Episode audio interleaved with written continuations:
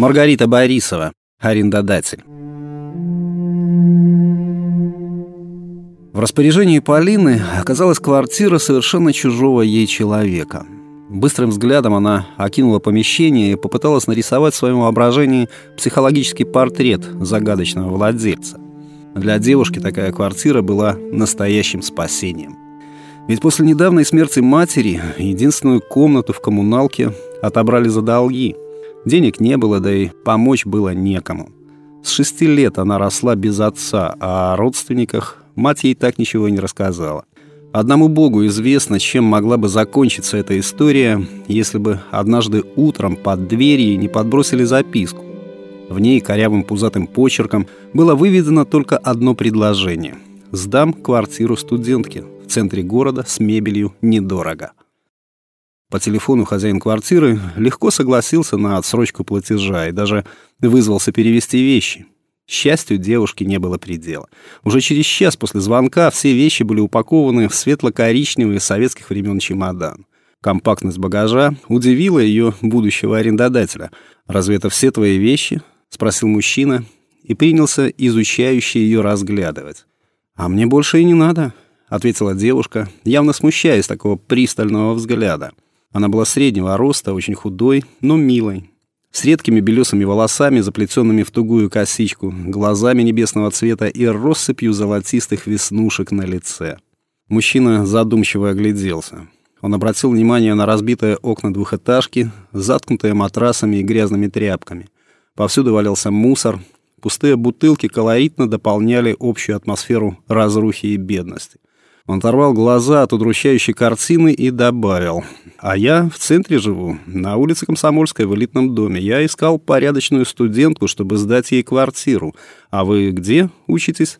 «В колледже медицинском», — робко ответила Полина и заметила, что мужчина внимательно посмотрел на ее ноги в истертых сандалиях со старыми потрепанными ремешками. В воздухе повисло молчание. Девушка стала совсем неловко. Мужчина показался ей подозрительным, и радость от предстоящего переезда мгновенно улетучилась. Однако мужчина это сразу заметил. «Ну, да, впрочем, неважно. Давайте я вас отвезу в квартиру», — поторопил он. Взял в руки чемодан и быстро направился к машине. Полина оторопела, но после секундного колебания отправилась за ним. В квартире мужчина оставил ее одну и пообещал вернуться через полчаса в узкой темной прихожей, девушка сразу обратила внимание на приоткрытые ящики тумбы, туго набитые мелкими вещицами. Пустыми фоторамками, ракушками с надписью «Сочи», браслетами, какими-то записками. В этом сборище хлама она увидела обручальное кольцо. Оно было неровное, с царапинами. Носил его обладатель долго. Такая находка только раззадорила ее любопытство. И вопреки правилу, гласящему, что никогда нельзя рыться в чужих вещах, она начала поиски улик, которые могли бы хоть что-то рассказать об их владельце. Она нашла, похоже, наспех спрятанный настенный календарь с откровенными фото молодых девушек. Прямо сверху лежали несколько фотоальбомов. То, что нужно. Она быстро уселась на пол, прямо в прихожей. В первом, самом большом, были пожелтевшие фото молодого хозяина квартиры и девушки, которую он постоянно держит за руку и обнимает – Петербург, шашлыки с друзьями на природе, домашние посиделки в весьма скудной обстановке. И на всех фото одна и та же улыбчивая белокурая девушка.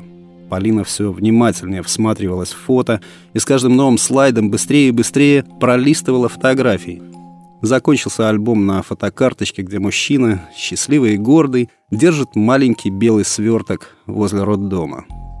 Спотевшими от волнения руками она быстро положила альбом на место и взяла следующий. Другой альбом был совсем тонкий, свадебный. Там мужчина обнимает женщину, но уже другую, значительно старше его. Полина бросила альбом на пол, вскочила, зацепив ящик рукой и нечаянно его опрокинула.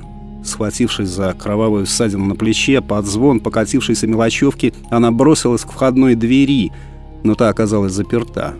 На глазах выступили слезы, и она дрожащими руками растерла их по лицу. В этот момент в замке нервно задергался ключ. Зашел хозяин квартиры. В руках у него были набитые сверхом пакеты из супермаркета и пакеты подарочные, большие, блестящие, с бантами, Мужчина испуганно посмотрел на опрокинутый ящик и кучу мелочевки, рассыпавшуюся на ковре, на альбомы, на пораненное плечо. Девушка не стала дожидаться вопросов и сквозь слезы дрожащими губами произнесла «Ты вернулся». Мужчина застыл на месте. Он в напряжении ждал продолжения фразы, и после недолгой паузы девушка робко добавила «Папа».